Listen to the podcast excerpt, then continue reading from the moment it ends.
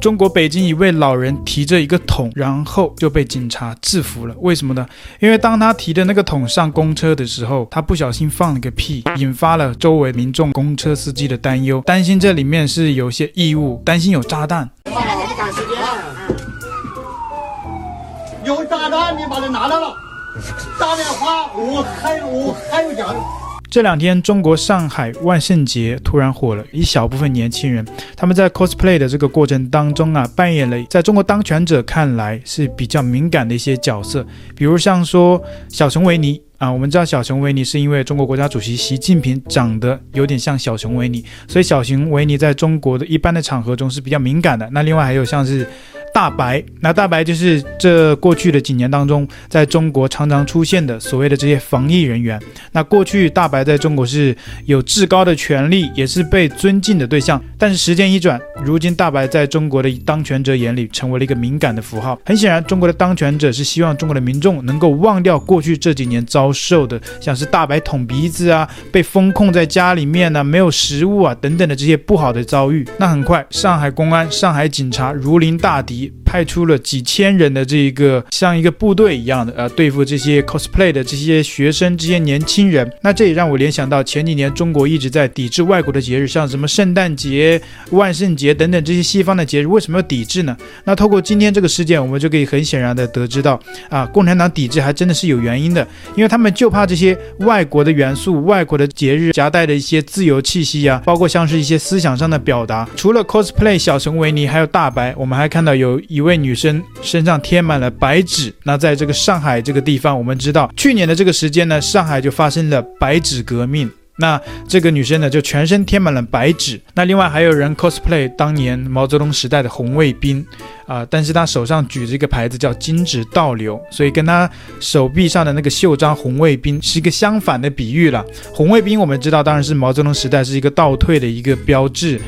但是他手上又拿这个金纸倒流，这个金纸倒流呢，也就是这两天去世的中国前国家总理李克强，他之前说过的一句话，就是说中国的长江黄河水不会倒流，中国的开放。大门会越开越大，那其实就是暗讽习近平，他这个政策是倒行逆施的，是倒退的。但是呢，李克强总理，包括像是这个学生举着他李克强总理之前说过的一句话，就是禁止倒流。另外，现场还有周杰伦，而、啊、不是长得像周杰伦的一个年轻人也被带走了啊！只要是你在中国，你只要长得像某位艺人啊，你都可能会被带走。当然，这个带走可能不是把你抓起来，还有看到有人啊，这个 cosplay 古代的皇帝，大家应该都知道，有点暗讽中国国家主。席习近平，因此皇帝呢，很快被中国的警察给逮捕了。警察肯定要问他，哎，你为什么要穿上皇帝的这个衣服啊？你是不是在表达什么？你是不是在抗议什么？你是不是境外势力等等的啊？如果说这个解释清楚了，可能也不会有太大的麻烦，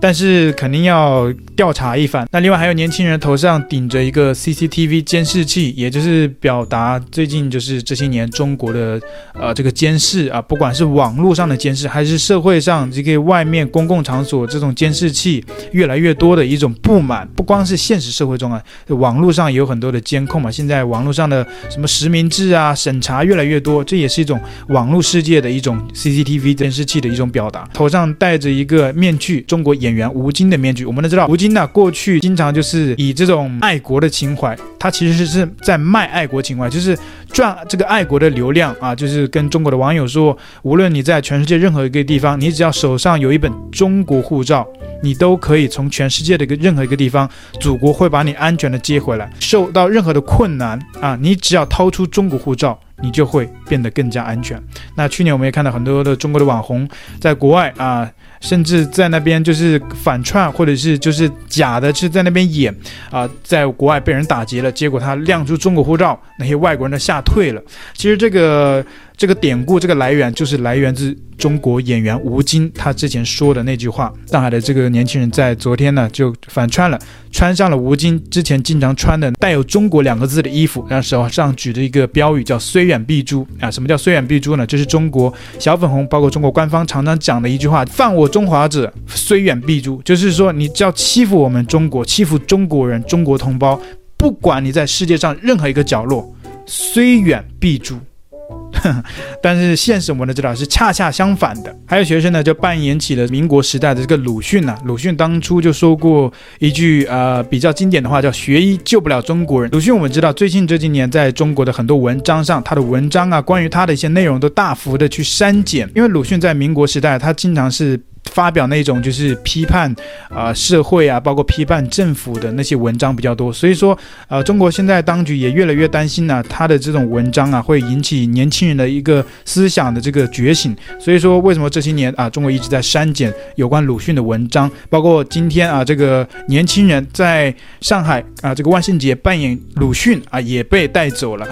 然后呢还有人扮演这个大白，一开始就是在路上给别人做核酸啊，包括拿着喇叭模仿前几年中国人被封控在家里面，喊他们下楼了，下楼做核酸了。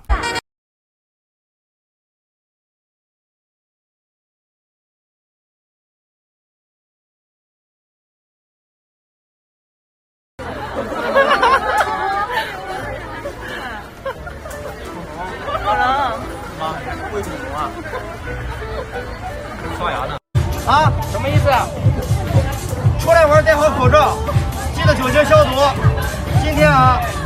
今天万圣节给你们破例一次，回去之后自行隔离三到五天，好吧？让你们社区打份报告给我，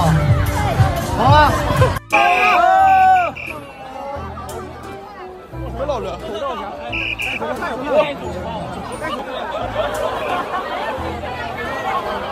那另外还有年轻人，就是举着这个股票的这一个画面啊，上证指数一直跌，一直跌，就象征着这个中国经济还有中国的股市啊，这个就是把人民当韭菜。你看到旁边有一位路人，那手里就举着一串韭菜，讽刺这个当今中国的这些社会上的一些现象。因为他们没有办法明着讲，所以只能用借着这个国外的这个万圣节这个节日来讽刺。还有一个女生呢，头上顶着微博的那个 logo，然后她的一个。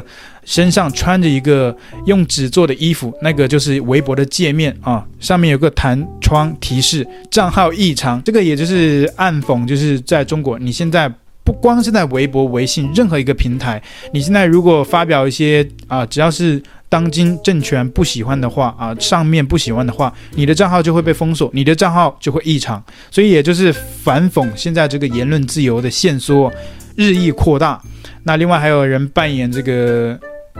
花圈哦，也被带走调查了，因为这个刚好撞上了前几天中国国家前总理李克强离世嘛。那另外在他旁边还站着一个路牌，那这个扮演路牌的这个年轻人呢，路牌上面写的不是地名，他写的是我在上海很想你死啊。这个其实也就是暗讽习近平啦，就是说他在上海很想你死，为什么死的是李克强而不是你呢？所以说这也是比较敏感的，当然最后也是被警察带走了。还有像是我在公司很想过除夕，那就是最近的新闻，就是中国。很多公司啊，接下来计划除夕啊、春节不放假，继续让这些员工留在岗位上啊，让这些韭菜粉红啊继续为国家效力。总结一下，这次上海万圣节为什么出现这么多现象呢？我觉得就是因为过去这三年多中国的封城，把这些老百姓啊、学生啊、年轻人都关在家里面。那年轻人现在也没有工作，现在失业率又很严重。那所以很多人对此表达不满，中国也没有言论自由的空间，以往大家没有办法去表达，所以大家就借着这个万圣节这个节日来表达。那刚刚我们看到这些现象呢，很快的，中国北京中央政府立马就将上海的一些官员立即就免职了，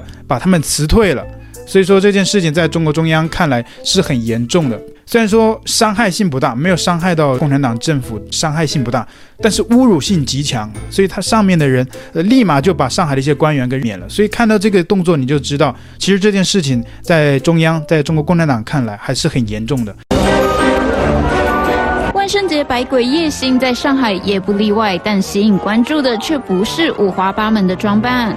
扮成防疫人员，果然没多久就被警察拦下来。上海民众狂欢之际，对当局的明嘲暗讽全部出巢。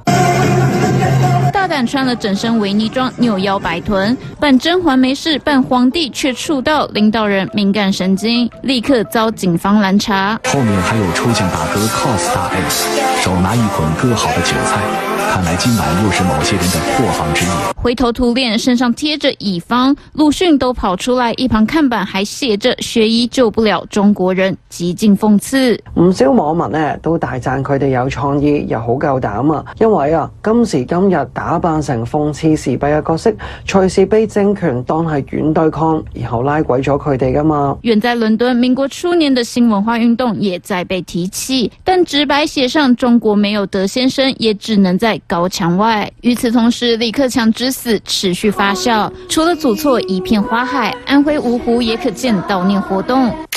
鲜花小卡上写着“人在做，天在看，民主自由终将实现”，还说李克强是一面镜子，孰是孰非，人民心中自有定论，独裁者终将被扔进历史的垃圾桶。值得注意的是，美国总统拜登二十七号在白宫接见中国外交部长王毅。白宫会后声明清楚写道，拜登对李克强逝世表示哀悼。中国外交部的声明不仅这段内容被消失，还直接改成拜登向习近平主席致以问候，再在显示习近平有多怕悼念李克强效应持续扩大。三立新闻网上一报道。那荧幕前的台湾观众对此有什么样的看法？欢迎在留言区跟我们一起来互动分享。今天你们到这边结束，喜欢我的影片，请记得帮按赞、订阅、开启小铃铛。拜拜。